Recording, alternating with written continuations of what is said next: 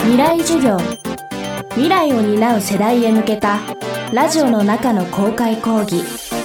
今週の講師は批評家そして教員の矢野俊弘です。未来授業今週は学校する体というテーマでお送りします。今週の講師は現役の教員で批評家でもある矢野俊弘さん。矢野さんの著書「学校する体」を教科書にしてリアルな学校現場を伺ってきました。最終日の今日は学校を取り巻く保護者そして地域の関わりについて矢野先生の考えを伺います。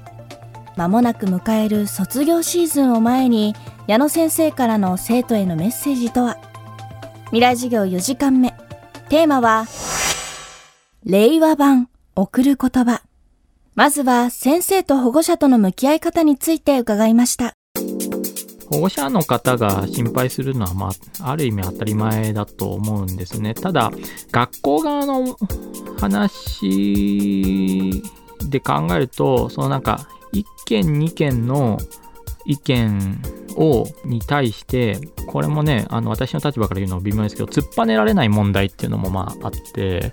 突っぱねちゃっていいじゃんって思う時も正直なくはない。それが合ってるかどうかわかんないですけど。なのでそこもなんかお互いにいいコミュニケーションができたらなと思うことがあります。であとはまあこれも一般論として言われるのは学校からするといやそれは家でやってよって家庭でやってよって言いたくなる場面。家庭からすると、それは学校でやってくれよって言いたくなる。これがこうぶつかるっていうのは、これは一般論としてはよくある とこですよね。で、そうすると、えー、今言われてる問題は、学校というものが担うものが大きくなりすぎている。で、これは逆に言うと、地域であるとか、ある種の家庭であるとかっていうものが、社会的に機能していないかもしれないっていう問題も絡んでる可能性はありますね。まずもう人間関係が一つに依存するっていうのはあんま良くないことだと思います。で、これ部活動の問題もそうですけども、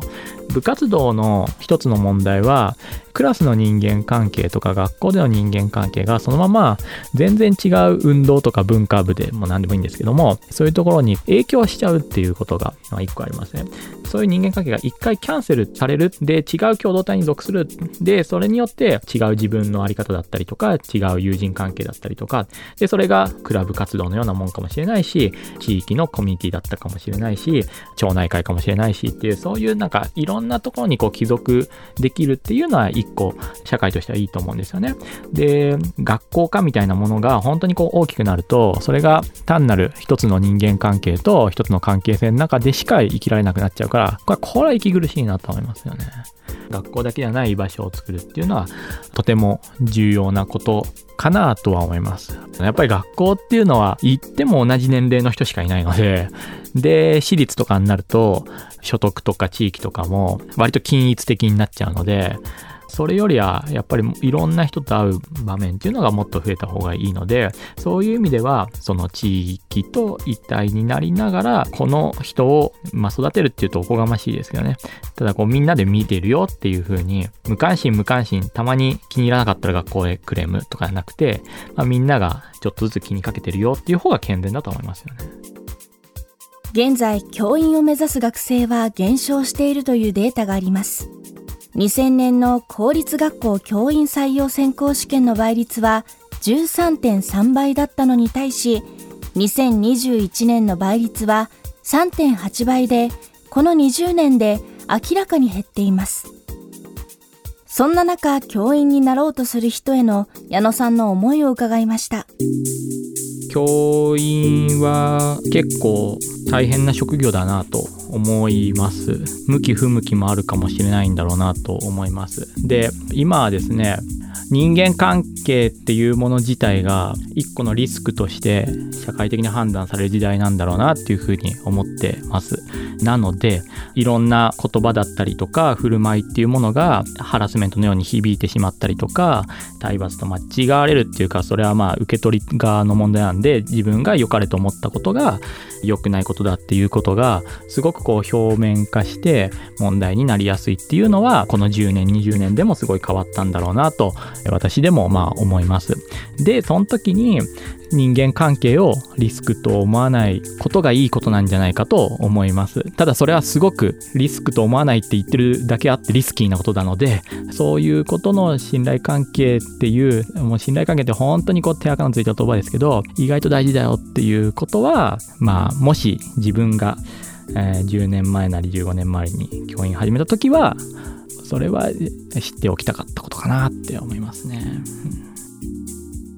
最後はこの3月に卒業する生徒たちへ矢野先生からの贈る言葉です教員やってるとかって友達に言うと、もう一回授業を受け直したいわとか、これなんかほんとよく聞くんですよね。ああ、なんかもう一回、そうなんだ、もう一回授業とか、高校の時の授業とかもう一回受けたかったなとか、高校の友達とか、あの、行ったりするんですよね。だから、勉強とか学問が嫌だと思ってたんじゃなくて、なんか座らされているとか、行きたくないのに行かされてるとか、それが嫌だったっていうことな気がするんですよね。そういう声を聞いてると。なので、義務教育なりなんなりは終わったかもしんないけど、まあ何かを考えを深めたりとか、いろんな意見聞いていろんな意見交換するっていう営みは終わらないので、そこはやっぱり続けてほしいなと思いますね。はい。中学生でも高校生でも何でもいいですけど、羨ましいなって思いますよね。これから高校生になるんだとか、これから大学生になるんだとか、可能性しかないじゃんとかね、思うので、多分今年も、まだ卒業式か、羨ましいなって思いながら見てるんだなと想像します。まあ、大変なこととかね、いろいろあると思いますけど、ただ、3年間一通りちゃんと授業を聞いてくれてたったら大丈夫よっていう気持ちで送り出しないっていうか 仕込んどいたからねっていう、うん、そういう気持ちもまあありますけどね、うん、でもやっぱ羨ましいながすごい大きいかな 未来授業今週の講師は矢野俊弘さん。今日のテーマは令和版送る言葉でした矢野俊弘さんの最新刊学校する体は小文社から発売中です。未来授業来週は時事芸人プチカシマさんの授業をお送りします。